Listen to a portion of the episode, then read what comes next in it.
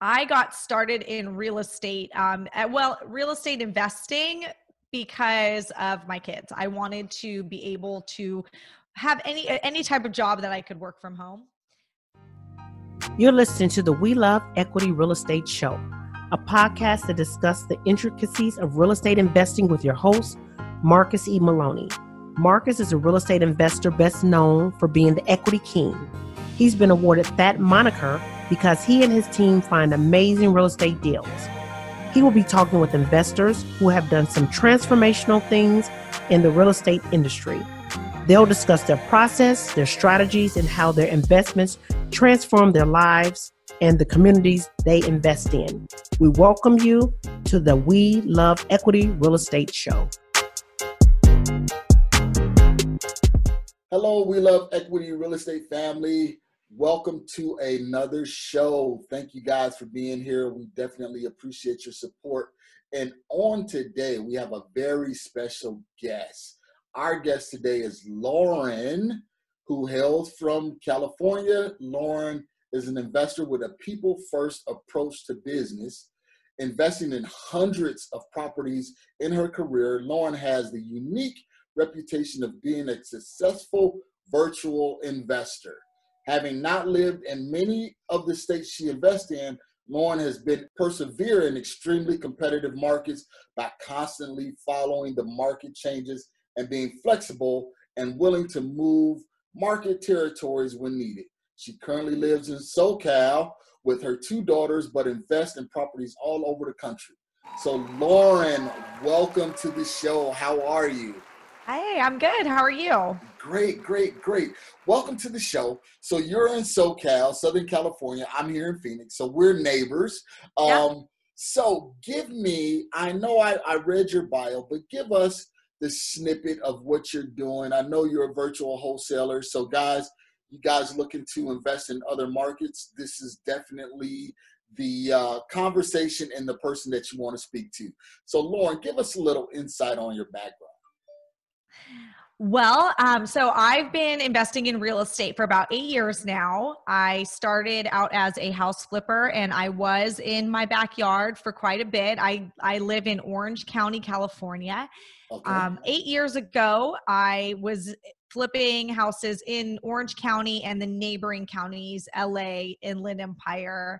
And it was great until the market started heating up. And yeah. as once it started heating up, it became very difficult to get off market properties at a discount and to get the margins that you know i you know needed to get to make the investments worthwhile um, to make the investments uh, safe okay. so after uh, you know a few years of, of that and um, you know getting kind of frustrated i decided to take my business virtually I started at first kind of doing a little bit of both. I was investing in California, still flipping homes if I could get the deals, but I was diversified. I started building houses in Nashville, Tennessee. That was like my first virtual venture. Okay. Well, before we get there, yeah.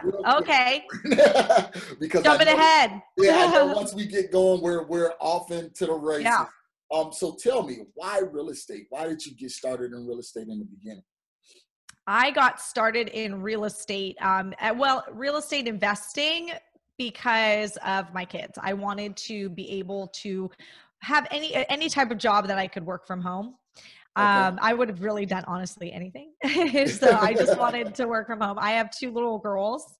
So okay. it was very important to me that I did something where either I was working from home, I was self employed, anything. Uh, but I was actually in real estate before, but I worked corporate real estate. So okay, okay, yeah. So it was really based out of necessity. You wanted a lifestyle, you know, with your kids to be at home with the kids, and that's why you decided to go in the real estate. Okay, and mm-hmm. that's that's a perfect reason why to do it. You know, a lot of people say, "Well, I wanted real estate because I wanted the financial freedom. I wanted to be independent." Well, a good reason for you doing it is, you know, you had two girls, so that was that was definitely your your motivation. So making that transition from the corporate side of real estate into real estate investing how did that happen what was that first deal you know what opened your eyes up to doing something different Well, it's funny. So when you say, you know, that I I did not aspire to make a ton of money. I really just wanted time freedom. That was what was most important to me. So I had a dollar amount in my head and I said if I could save 1 year's salary, I will quit my full-time job and I won't quit until then. Um, I was going into, you know, at that time, I wasn't making that much money, honestly, with my salary. Okay. And I had this number in my head like, okay, well, if, you know, considering how much we pay in childcare, you know, and how much, you know, if I, very expensive, right? So I came up with like this dollar amount, which really only amounted to about two deals. Okay. that, that like you know that like would then be worth it to quit my corporate job. Um, so that's essentially you know kind of where I my head was at financially um, but yeah my my first deals i was working full time um, i started with direct mail Okay. And I just started sending these letters out to sellers that were in Orange County. I actually focused on condos, which was like funny. I I picked mm, just like different. Con- yeah, just condos in my area, and it mainly because I was scared to spend too much money. I didn't want to okay. like end up with like you know, a five hundred thousand dollar purchase price home. I mean, you know, Orange County here, so it's right. like that's very. Well, that's easy. that's a basic three one in Orange County. Not even right now. You can't find anything for five hundred thousand. Yeah, yeah. Like yeah, three one would be like seven fifty right now. Yep. But um, but at the time, you know, I was like, okay. I mean, this is recession time, so I was like, all right, like maybe something where the purchase price was like under three hundred thousand um, was kind of what I was going for. So condos kind of fit that bill. Um, okay. So I sent some letters and I would just talk to sellers, honestly, like on my lunch break. I would just, you know, take, I would go to this park and I would get on my phone and I would um, call the sellers that responded to my direct mail. I would call them back. I would ask them questions and then I would take their information down and I would come up with offer prices and then I would call them the next day with offers. Okay. I only had about an hour you know, okay. in my lunch. So I did that um, until I got my first deal. It took me probably three or four months to get my gotcha. first deal. So yeah. So what's your direct mail marketing um, at the time? Were you doing just handwritten yellow letters? What what kind of what was the message on that direct mark direct marketing piece? Because a lot of people ask me, you know, in regards to direct mail, you know, should what should I say? Is there some magic sentence or phrase, you know, that would make your phone ring. What basically what was what was your message? Okay, so here's the deal with direct mail. I've done direct mail for years. You can pretty much say anything. Like there's yeah. not like a magic sentence, like you know. Oh, but if you string the words right, you know, together the right way, like, that'll compel the seller to call you. Right. Um, no, um, but I had a good meal piece. I was getting. Um, I would get. I would buy envelopes I would buy forever stamps that had like the Disney Pixar, you okay. know, stamps, like Finding Nemo. Okay. And I would get someone to handwrite them. I would I paid a girl off Craigslist, um, and I can't remember how much I used to pay her because I haven't done this in so long. Um, and I'll tell you why. Yep. Um, funny story after that. Um, so she would handwrite, you know, their name, and um, and then I would do like a stamp for my return address or like a sticker for my return address. So it looked very personal. Okay. And yeah, it was a. Um, it was just a direct mail piece, uh, you know, just on a piece of paper, uh, piece of paper, eight and a half by 11, um, Times New Roman font or like kind so of like nothing that. fancy. Nothing fancy. If anything, yep. uglier better. Like Times New Roman, ugly font, like or you know, and just it would just say dear, and it would be personal, dear Mister, you know, Smith. I noticed you have a house on 123 Main Street. Um, I am an interested buyer. I'm buying homes in the area. I, you know, and something is so, along those lines. So, for those who are getting started and don't know much about direct mail, where would you find these absentee owners or where would you find these sellers at? Was there a certain service that you used or what? Yeah, so there are so many providers now. When I was getting into it, there was it was actually a lot more difficult to find information, but now they're everywhere. So if back then um, i was using list source okay. um, but source um, if it can get a little expensive unless you have like like i know my students have a really good discount um, but it could get a little bit expensive. Now you don't even need that. Um, I use batchleads.io. Uh, if mm-hmm. you, you know, that's what I use now. Um, there's other services like PropStream.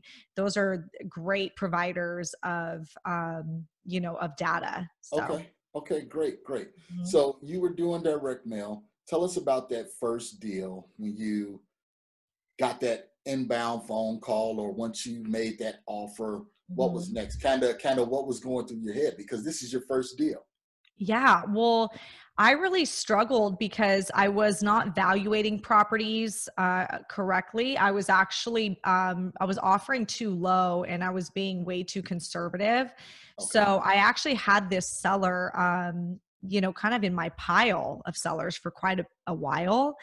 And um, i it wasn't until i was so i was doing this you know, direct mail making offers for like three months. And I was like, gosh, I'm not getting like a deal. I'm not getting a deal. And it's because I was following this very basic, like 70% minus repair rule that yep. I had heard on podcasts. And of course, like every seller in California was like, no way. No, you're too, your, too, uh, yeah, too you are out of your mind. Like, well, there was but i wrote the notes like i would always write well what did the seller want and i wrote them on pieces of paper this is like before i had a crm like i would write mm-hmm. them on these pieces of paper and i would have um, a stack that was like like kind of like i need to make offers to these people and then it was like i made offers now i'm fall, like negotiating kind of back and forth and they seem like they have more of a pulse gotcha. and there was total like kind of follow up very cold people that I made offers, but they're just super cold, like tire kickers. So I'd have these three okay. and I would just go through them every day. Well, I gave my, um, at the time I was partnering with my brother. He had just gotten sort of into the business about a year or two before I did. So he was still kind of newer too. Um, but he, you know, he definitely knew more than I did. And he was, you know, an, an amazing mentor to have.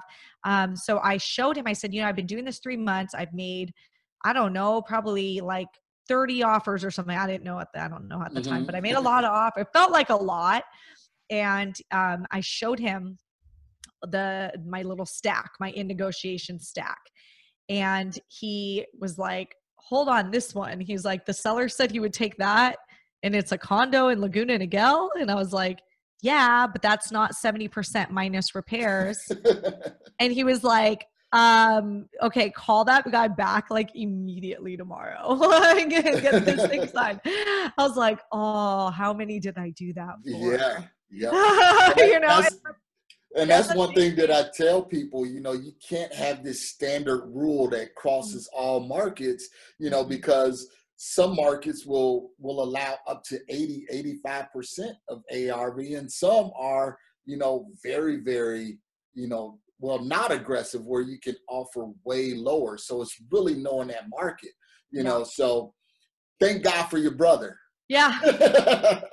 Great deal. I we made a lot of money on that deal. And, and, later i realized in my first year i could have done way more, more deals. deals. Yeah. So what was what was the numbers on that deal? Let's kind of kind of dig into that a little bit so it was so long ago, I don't even remember what I bought it for or sold it for, but I do remember the profit.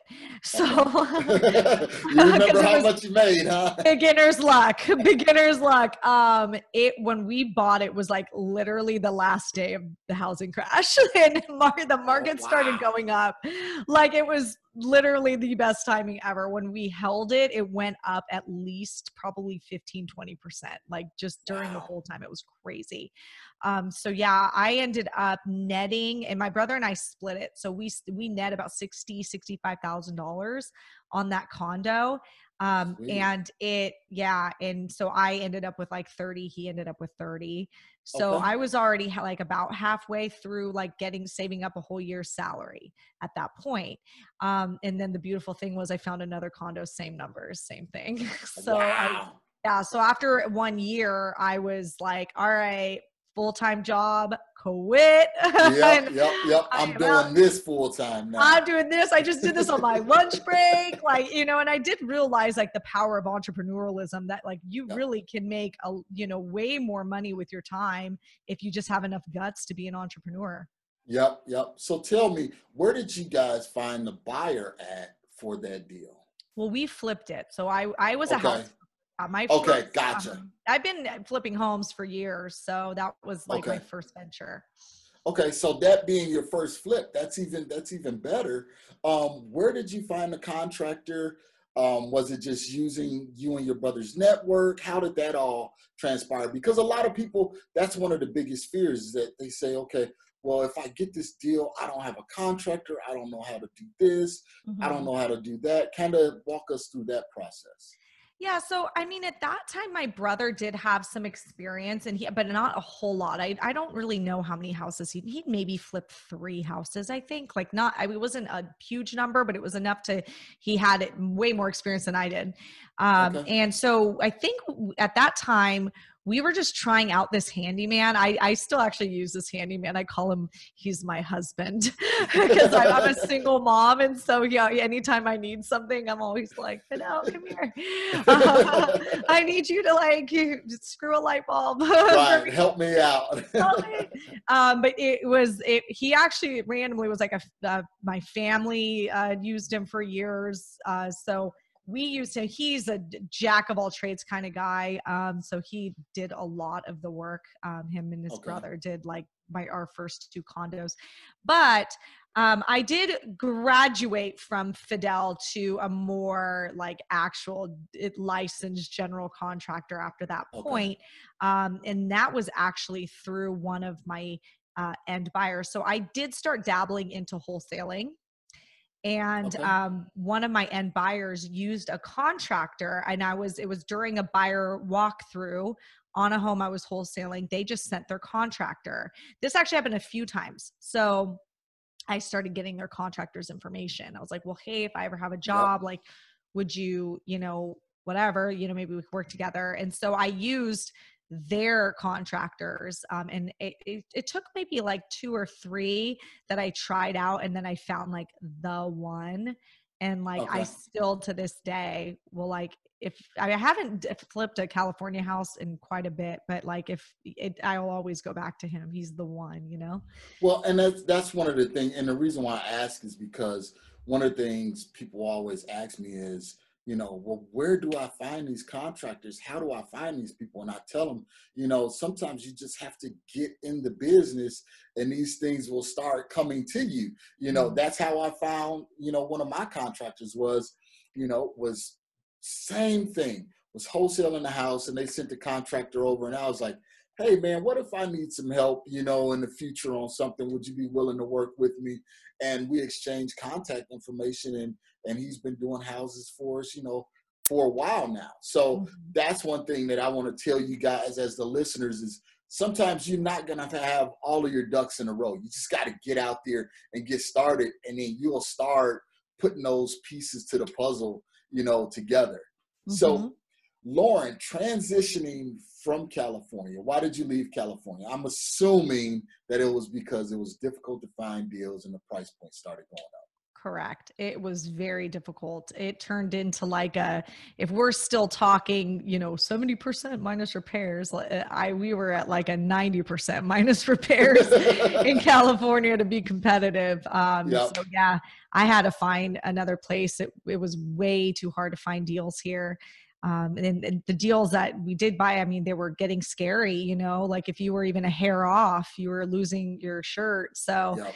Yeah so i diversified and i started uh, you know looking at different markets and i just kind of randomly picked one I, there was no logic behind it at all or Okay. any strategy so i definitely learned from that experience as well So so doing that, you know, going virtual now, picking just some random market. That Mhm. could be scary for a lot of people because they'll be like, well, I don't have anybody there on the ground. You Mhm. know, how do I know that I'm running the numbers right? How did you work yourself through that? Because that's some of the things that a lot of people look at. Even with me, when I transitioned to doing virtual, you know, I picked a market that I was familiar with. You know, I- God forbid if I would have said, you know, and I'm going to go someplace I, I don't have any idea about. You know, how were you able to do that? And then how were you able to work deals? Yeah. So my first virtual market, I like again, this was like virtual wasn't really a thing at this time. Like I there wasn't really a lot of education on virtual. It wasn't even really a buzzword. Um, Mm-hmm. So I just had to make it work. Um, my dad actually had a rental portfolio in hi- in Ohio growing up. So I did take some of the things that my dad did and I applied it to my business. I thought, well, you know, my dad did it, you know, like this managing his rentals. Like maybe I could do the same thing with managing flips. Um, but here's basically the story. So I was at a seminar in Nashville, Tennessee, and I decided over that weekend that I was like, I have to find a way to go virtual and buy out of state. So I'm in this place called Nashville and it's awesome. Like, why don't I go look up cash buyers and I'll drive around and look at jobs and just see like what they look like? Like, what do flip houses here look like? What do the neighborhoods look like? And with these, with that data, um, which I at the time got from List Source, I just looked up last six months absentee owned purchases. Um, with that data, I could see the purchase price and then I could usually look it up and it was listed by that point. I was looking for the ones that were more further out. So I was able to see the spreads. So here's the thing though I was driving and I was like, how come these houses all look brand new? Like I'm so confused. These don't look like Mhm. flips. This house looks like it was just built. And but then it was in a neighborhood where there were all hold homes. Like Old I just didn't understand what's going on. And there was like, you know, constructions is it like every, you know, on every street there would be like a house under construction where it looked like they knocked one home down and they put two in its place. So there was like rezoning and like all sorts of interesting things going on. And I was like, what is this? This is so weird. I've never seen anything like this because I'm from California. We don't do that here. Uh, so I saw a guy at a job site. I pulled over and I was like, hey, like, are you the project manager? He's he was like, Yeah, I am. And so we got to talking. I was like, What is going on in this place? He's like, You don't know that there's like this housing boom here in Nashville. And I was like, No, why would I know that? Right. Um, so yeah, it, we started talking and he told me the numbers. Like, I was like, well, what are the numbers in this job? He was like, well, um, the owner, he's like, I'm just the builder. They would call them builders. Really, he was a general contractor, but like in Nashville, you know, they'd say, I'm a builder. Builder. Okay. And um, he'd say, but this was owned by someone else, but actually I helped him get this um, contract. I- You know, it's like, what do you mean you helped him get the contract on the home? He's like, oh, well, you know, like someone I know had this deal and then we sold him, you know, the contract. I was like, oh, you wholesaled this lot. Like I put words in, you know, like, our, right. Right. you know, he's a builder. He kind of didn't speak the total investment language. I was like, oh, you wholesaled it essentially. Like, and he's like, yeah, I made a little bit of money just by selling him that. And, you know, I was like, okay, okay, okay. I was like, so right. I got it. I got, I got what you're doing. I, I catch what you're throwing. Now, hold on. You get contracts like this. Like, who are you getting them from? He's like, I'm getting them from a realtor. Um, and I was like, okay. So, and so he ran through the numbers and I learned like, okay, the law, I mean, they don't overcomplicate it there. That's a beautiful thing Mhm, about it mhm. um, they're like he ran through the numbers he's like you know you can pretty much get them for a hundred thousand dollar a pad if you get them any cheaper like the rest is gravy but you know hundred thousand dollar a pad and then um, you know you could do eight, anywhere from $85 per square foot to $100 per square foot for con- new build costs Gotcha. you want to build like a 1600 square foot house it might cost you about $160000 to build the house plus Plus the, the hundred thousand. So you're all in two sixty, and these things were selling like for three hundred fifty thousand bucks, like anywhere from three thirty to three fifty. So I was like, okay, hold on, show me a few of these. So he actually Right. drove me around and he showed me the jobs he had. He he had like four jobs going on. And so I got to walk through them and see them. And I and then we even went on an inspection. He was like, I have to actually inspect one at um, you know, like uh like at two o'clock do you you want to come i was like yeah i mean this is like a guy i met on the side of the road okay like literally we hung out for two hours and that was like i at the end of it i said okay i have the money. I i have, I have private you know i would i'd raised enough private money at this point because i'd flipped enough homes. So i was like i've got the money. I'll buy this i'll buy into this all day long. Like you find me the lots. So that was it. The rest was history um, and we started working together. And that was my first virtual venture. And it was super easy actually building homes was way easier where it got harder was when i tried to actually flip houses virtually Oh, virtually. Okay. Yeah. Okay. not so, my jam so you gave us a lot of stuff in there. Um, Yeah. So let's kind of kind of chop some things down here. So you're in Nashville. You're Mm-hmm. looking at Tennessee. There, it's a it's a big boom there. Um, Mm-hmm. Again, being entrepreneurial, you driving around, and I, I thought it was just me, but I often do this. I just did this earlier this week. I was in Indianapolis and I was just driving around and I'm looking at houses and I'm like, oh, okay, I like this area. I like what they're doing. So, uh, to make a long story short, so you ran into this contractor or builder and you just started talking to him. Again, it's about getting out there, doing the work, and what you need will start coming to you. Um, so, you said that you had private capital from mm-hmm. doing your flips in California. Um, how did you raise the private capital? Was it just from showing people your experience with the flips that you were doing? Kind of did, let's let's go into that. That'll be step one on this question. So uh, the the way I got started with private capital, and I think you know you got anybody could do this is for your first few deals, partner up with someone else who has private capital. So just go into your first few deals knowing that you are going to joint venture partner and that person is going to bring in the capital and the experience. You're just going to bring the deal.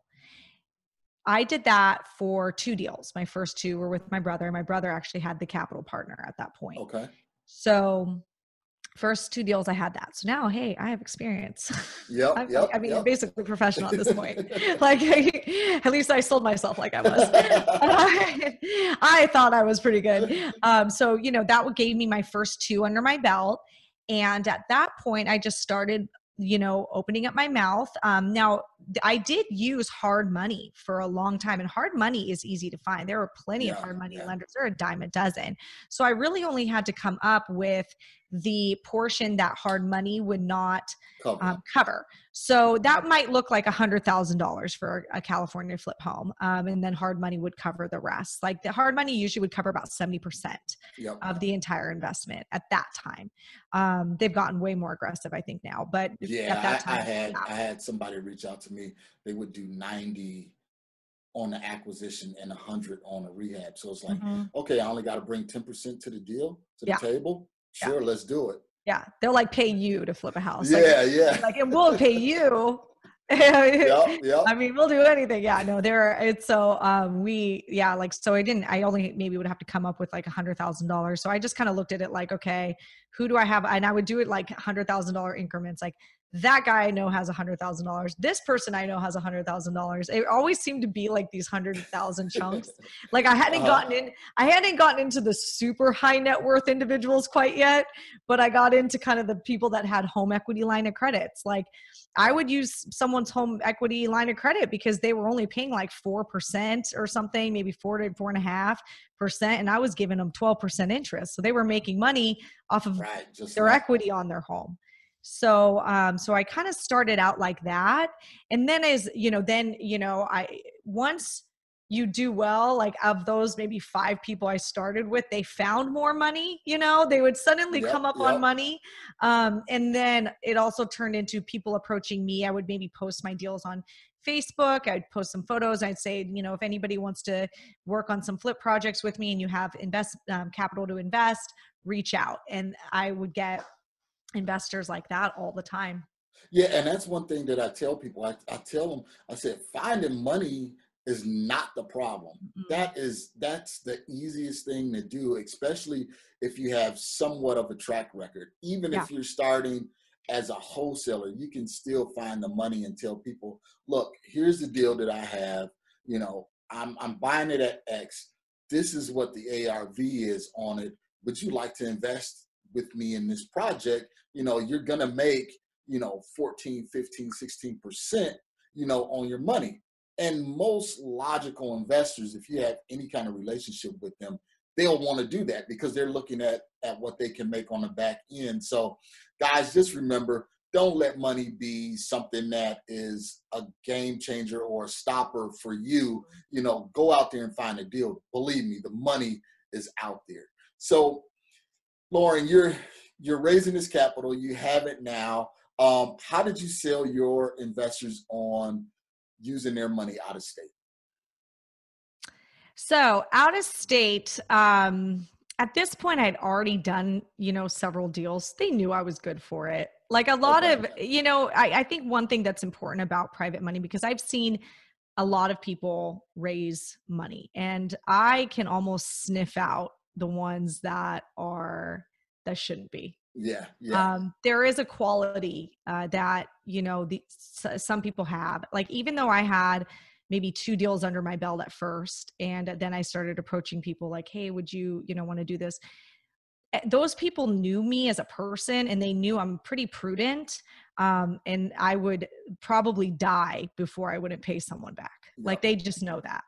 Um i i i have that character and i think if you have that character that will come off and people will know like okay this is a trustworthy person. This person would probably they would pay me before they paid themselves um, that's very helpful. So having that character does you know help. Um, there are a lot of smooth talkers out there that raise money Mhm. and it's scary um, Yeah, But- I'm- track record is everything. I mean, you Yeah. you don't listen to what a person say. Just watch what they do. You know, if you're concerned Right. about you know investing your money with someone, just watch them over a period of you know five, six, seven months, and you will definitely find out and find your answers. You know, um, so that's good that you had that positive relationship with those investors, Lauren, because now it's able for you to expedite you know, and expedite your investment. So now you're in you're in how how many did you do in Nashville? What all did you do in Nashville? So yeah, Nashville was like turned into flipping homes and building homes and wholesaling a lot of homes. Um, there were a lot of hedge funds out there, and so a lot of like it was actually quite easy to wholesale houses, wholesale lots. Um, so I just did kind of a mix of things for maybe two years. But what happened was it just it turned into like another California. Like it was extremely competitive the neighborhoods were changing so fast that I could not keep up with it. Neither could Google Earth. Like it was, Okay. you would look in a neighborhood on Google Earth and I'd have no idea that that neighborhood was completely wiped out and that there were like Oh, condos being built there. And like I just sounded, you know, over the phone, we would sound like we didn't know the area at all. But it's because we just weren't that local enough. So that's part of the trial and error um, that process that I went through. Um, I didn't have a mentor in virtual. So that was a trial and error on picking the Mhm. right virtual market. In hindsight, that probably wasn't the best virtual market to have chosen.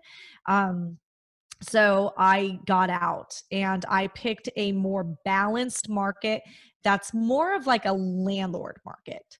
Okay. Um, so that was like kind of a hard lesson. Um, not I wouldn't say that hard because I did fine, but like it was a lesson that like kind of had I, I now coach my students you know don't pick a market that's like in the news for like extreme growth Mhm. instead pick your more like balanced kind of bread and butter landlord market So um, picking those markets because that was one of the things that I wanted to touch on because you are a coach, you do coach students. How do you help them pick that right market? I know you said you know sort of the flatline landlord market. So give me maybe one or two instances. It may not be the exact market that you're in, but something like that market. So people will know what they need to look for when going into you know a virtual market.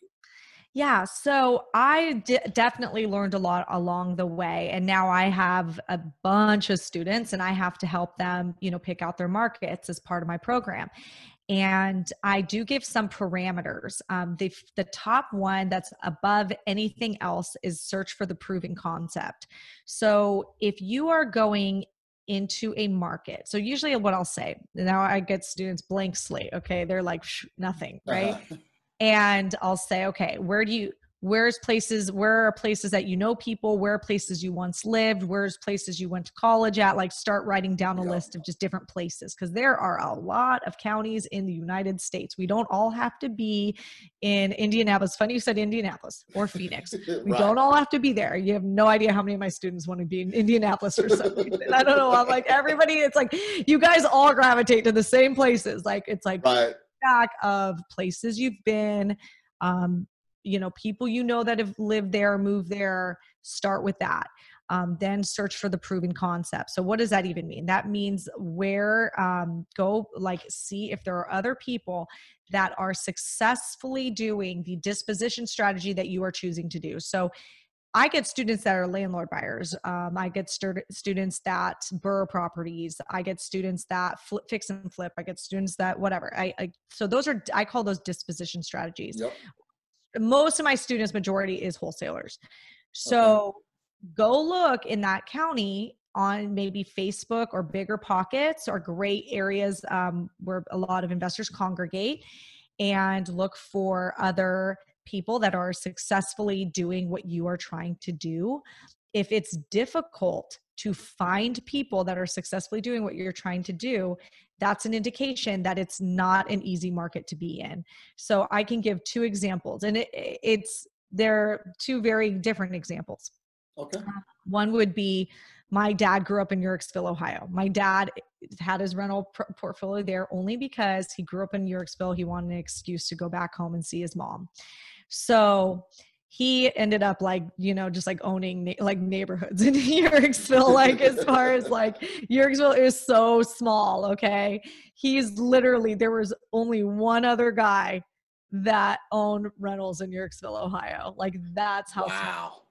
so like would Yorksville be somewhere that I would recommend you go virtual in? No like not at all. It worked for my dad and but even my dad said in hindsight he wishes he would have like chose a, a bigger like area.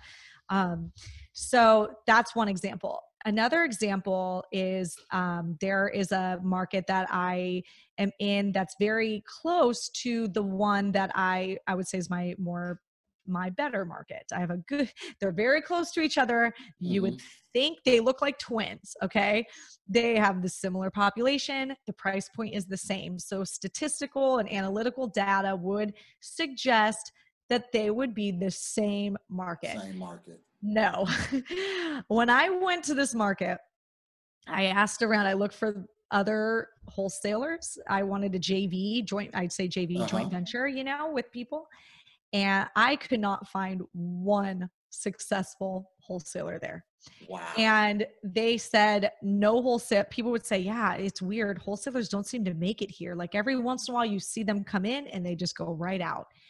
And I still to this day, well, of course, like, you know, I'm stubborn. I was like, well, then I'll be the I'll be the first. right. I'll make it happen. then I'm going to do it because there's no competition, but there's tons of population and the numbers make sense. Like, I'm yep. going to be that wholesaler. So, in hindsight, I wish I totally picked, I wish I would like did not pick that market because it's still to this day, yes, I'm probably the number one wholesaler there. And it is still like my more difficult market. I it's harder it's harder to find buyers. Um, it's okay. just a very they're they're off market transactions are just it's not very heavy there there's not really an active REIA there like with that which gotcha. i've noticed that's actually one of the issues is there's not an active REIA a real estate investment association so so let me ask you this then lauren um is it predominantly a renters market mm-hmm. or Okay, so there's no fix and flip or limited fix and flip activity going on in that market. Yeah, it's predominant renters, okay. but it's still uh, you would think it, it's literally exactly like many areas in the United States that are very easy areas, but a lot of it is that there's not the buyer base. Um, so literally, like we would market our contracts, and these fix and flip investors or these landlords would think we like are shady. They'd be like, "What do you mean you you have a contract on a house?" And I was like, "What have you guys been living under a rock? like, what you, like, have you ever like what? Where like, how do you not, like where have you been? This is a thing. Like, I, I don't understand. Um, but yeah, they, it's it's literally because they're there was not an established i think it's because there's not an established REIA there. Okay that, yeah. okay.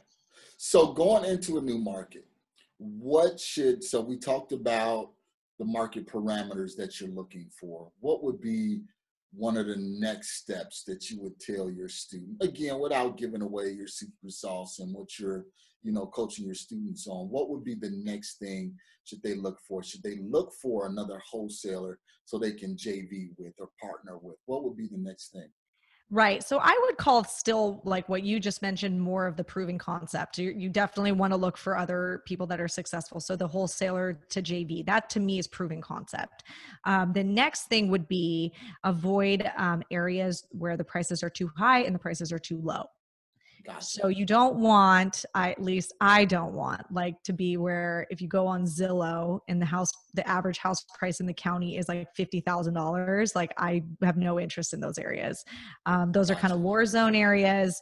You would really have to know the streets really well to know, like, oh, that's this is the bad part of town, and then this is the really bad part yeah, of town. Right. right. yeah, okay. like you don't. Nah, um, I'm good with that. And then um, you don't want too high.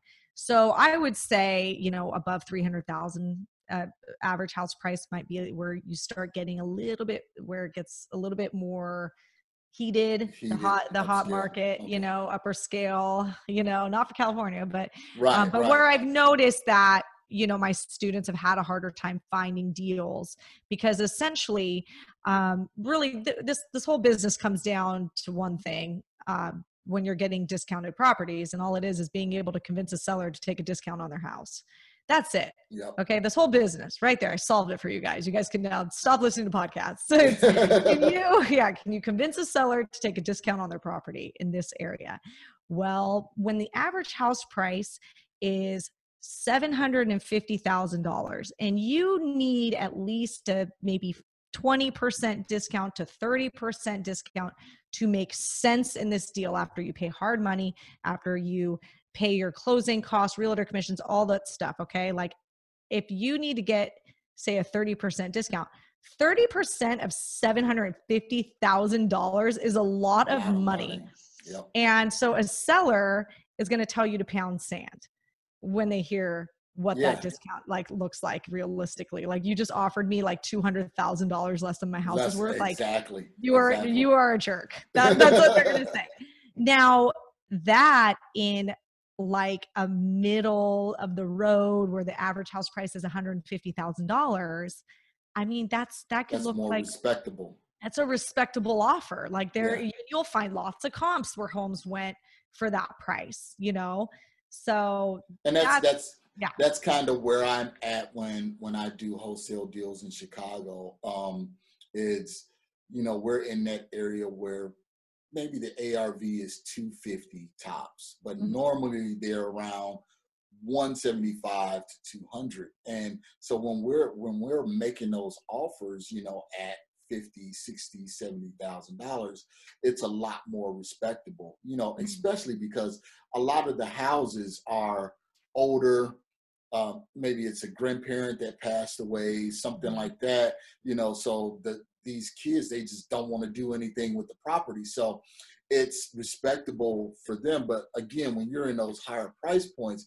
you know, three quarters of a million dollars, and you're asking them, you know, hey, I'll give you 450 500 for it, you know, they're like, hey, you know, get away from me. You know, I'm gonna yeah. report you to the yeah, police yes. and stuff. Seriously, this is elder abuse. Like, what do you got? Yeah, yeah, yeah, yeah. You know, Absolutely. And, and, it's not the seller's best option. And and I didn't feel good about that. You know, mm-hmm. there was a certain point where I said, you know, the prices are going up so high. When there was a lot of distress in California, I felt, you know, like, yeah, you know, this is a good offer for your situ- for your situation. It's an opportunity to help. When the prices went up 20, 30 percent after the recession, it started feeling like predatory. Yeah, yeah. No, I completely understand. And that's kind of one of the reasons why I shifted from Phoenix also it was because you know the price points start running up really really quick. And then it was like okay how can I offer this person you know with integrity you know mm-hmm. 200 grand less than what their property is worth? You know it just didn't didn't make sense you know? Um, so lauren we're going to take a brief break. And when we come back we're going to talk about you know you, you introduce your coaching program, kind of what you're doing. Um, so let's take a quick break, hear a word from our sponsors, and then we'll be right back.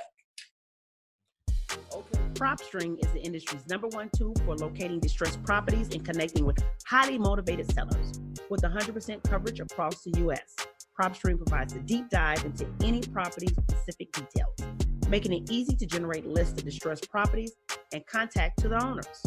No other product or service can compare. Gain access to MLS property details like expired listings.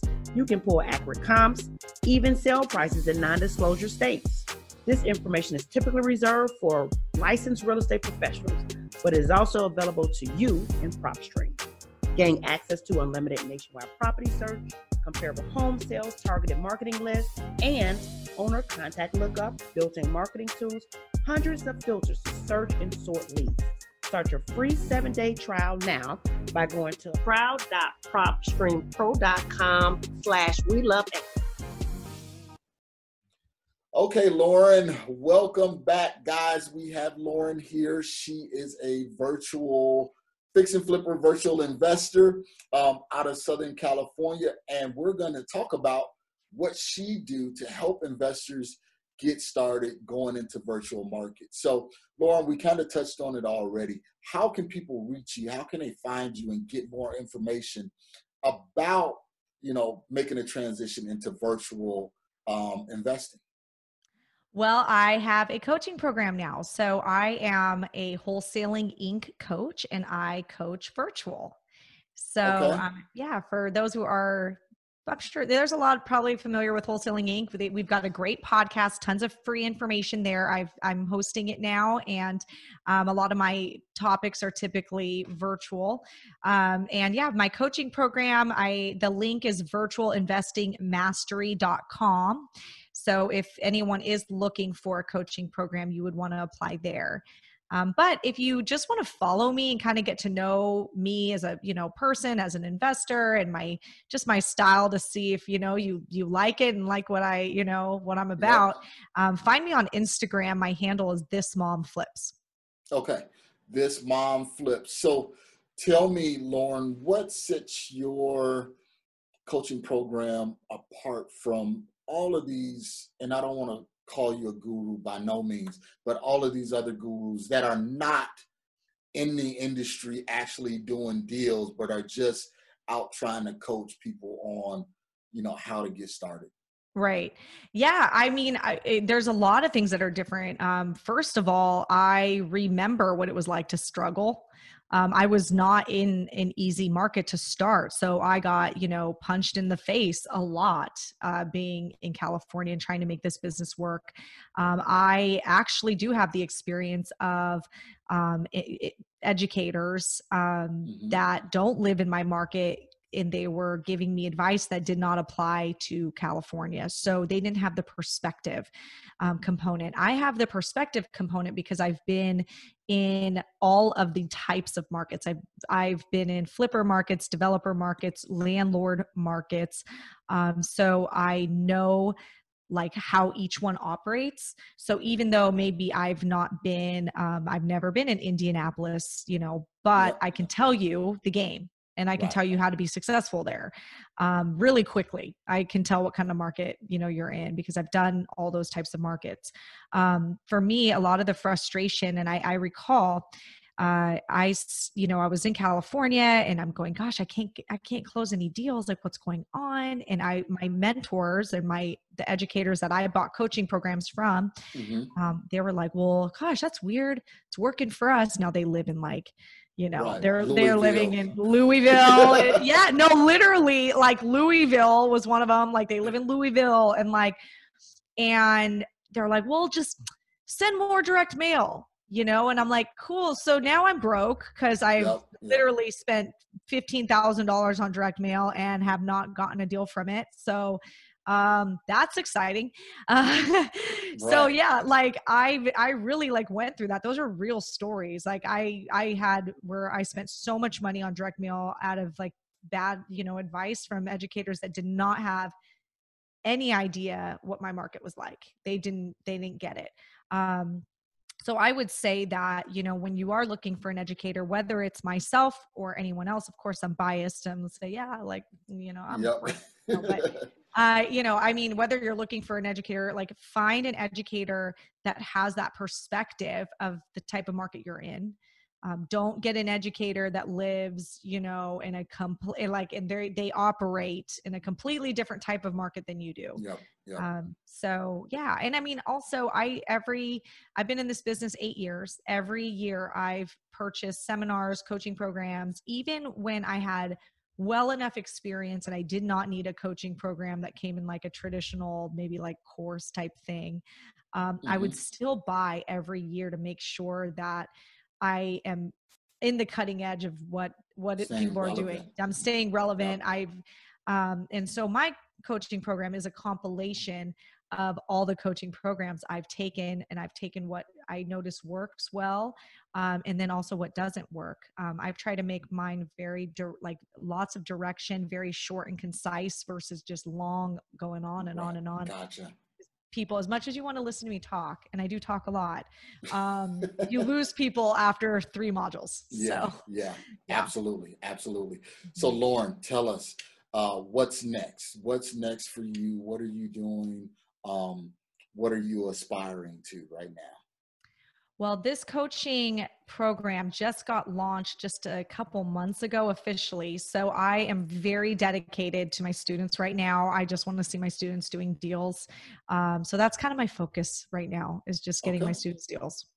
Sounds great. Sounds great. So, all right, Lauren, we are going to put you on the hot seat. So, I have these five or six questions to put you on a hot seat so we can really get some in depth information re- about Lauren. So, Lauren, starting over, what would you do differently?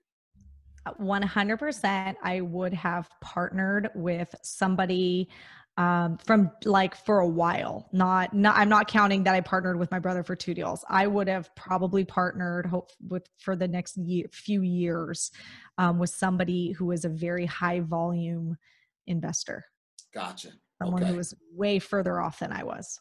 Gotcha. So, that mentorship again, so you can learn. Okay. What is your greatest commodity outside of capital? Like me personally, Yes. My greatest commodity, my sunny disposition. Okay. All right. what is one thing you can do to be more productive? uh give someone my children well, that wouldn't tie into the next question, which is what's your what drives your ambition? I was going to say your kids possibly, but now you're trying to give them away. yeah. um what yeah uh, the what drives my ambition is is the fear of having to get a job Gotcha. because gotcha. i do I am afraid of not being there for my kids the Okay. way i want to be there for them and that's that's something because when you have people that have that entrepreneurial spirit that's their biggest fear. You know that's for me it's like i do not want to have to go and work for someone because i know me i'll get in there and i'll be like you know what?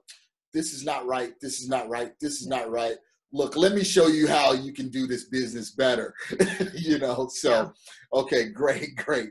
So mm-hmm. what do you believe is your greatest challenge if it's internal or external? What what do you see as a big challenge for you? You know, I've had this challenge for a long time, and I can honestly say I conquered it a, about a year ago. It was fear. Perfect perfect. And you know what the thing about it is? When you talk to a lot of people getting started and even people that season that's one of the things that stopped us from going further faster was the fear okay i need to analyze this. What if i get it wrong? People are going to think i'm crazy you know what if this what if that? And all Yeah. of those bad things really keep you on the sideline for a while. And then finally lauren what is the latest business or real estate book that you've read or podcast or something like that? Um, I'm reading The Road Less Stupid, and it is it is such a good book.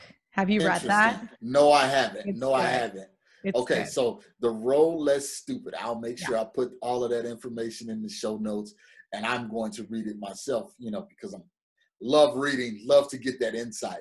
Yeah. so lauren before we leave um what do you have for us how can we reach you again you know you talked about wholesaling inc give us your social media handles, you know, for those who pe- those people that want to reach out to you and say, you know what, I really connect with Lauren. Let me reach out to her. I love Instagram. Um, I'm all, I'm on Instagram a lot, so and I'm, my account's pretty active. So this mom flips. Find me on Instagram. Um, I'm also Lauren Hardy on Facebook, and um, yeah, if you are interested in the program, it's virtualinvestingmastery.com. Okay, guys. So you got all of the information. You know what to do. Get out there, get going. Lauren, I really appreciate it. Thank you for bringing a different perspective as far as doing deals virtually. I know that everyone got great content and great insight from you. Again, thank you. Enjoy your week, and I look forward to speaking with you in the future. Thank you so much for having me. Okay, guys. Thank you so much, Lauren. You guys know what to do. Always remember to enjoy the journey. All right, guys. That was Lauren Hardy from Southern Southern California. She is a virtual investor. She virtually does fix and flips, wholesales, things of that nature. So, guys, um, I wanted to bring you something a little bit different. I know I always talk about virtual wholesaling and virtually doing deals. So she laid it out, you know, some of the key things that you need to do when you're looking at going into a market. So you have that information, use it, take it. That way, if you're in a very, very competitive market or like Lauren in a high price market and the numbers just don't make sense, you can always go somewhere else. So, guys, I just wanted to bring that to you. Thank you for joining us. Remember, remember, remember, you can always go to marcusemaloney.com for all of your information, your wholesaling and investing needs, or you can join us. Remember, every Tuesday and Friday at 4:30 p.m. Pacific Standard Time, where I do a live Facebook and live Instagram uh, in regards to some of the things that's going on in the industry. So I call it the two minute meetup and the Fun Fact Friday. So, uh, guys, thank you for joining us. Remember to always enjoy the journey. Thank you for listening to today's show. I picked up some great actionable items, and I'm sure you did as well. If so, let me know. You can always reach me via social media at facebook.com slash MRCS Maloney, Twitter at MRCS Maloney, and of course, IG at MRCS Maloney. You can also always reach me via email at mmaloney at equityri.com. Make sure you reach out to our guest as well. You can always find their contact information in the show notes below. If you have not subscribed already, what are you waiting for? Join the family. And while you're at it, leave us a five star review. This is how we tell if we're providing you with what you need for your journey. If there's someone you would like for me to interview, or if there's a subject matter you would like for me to cover, please let me know. Finally, if you're looking for additional information about real estate investing, go to equityrealestateblog.com. Also, youtube.com slash Marcus Maloney. Until next time, family, always enjoy the journey.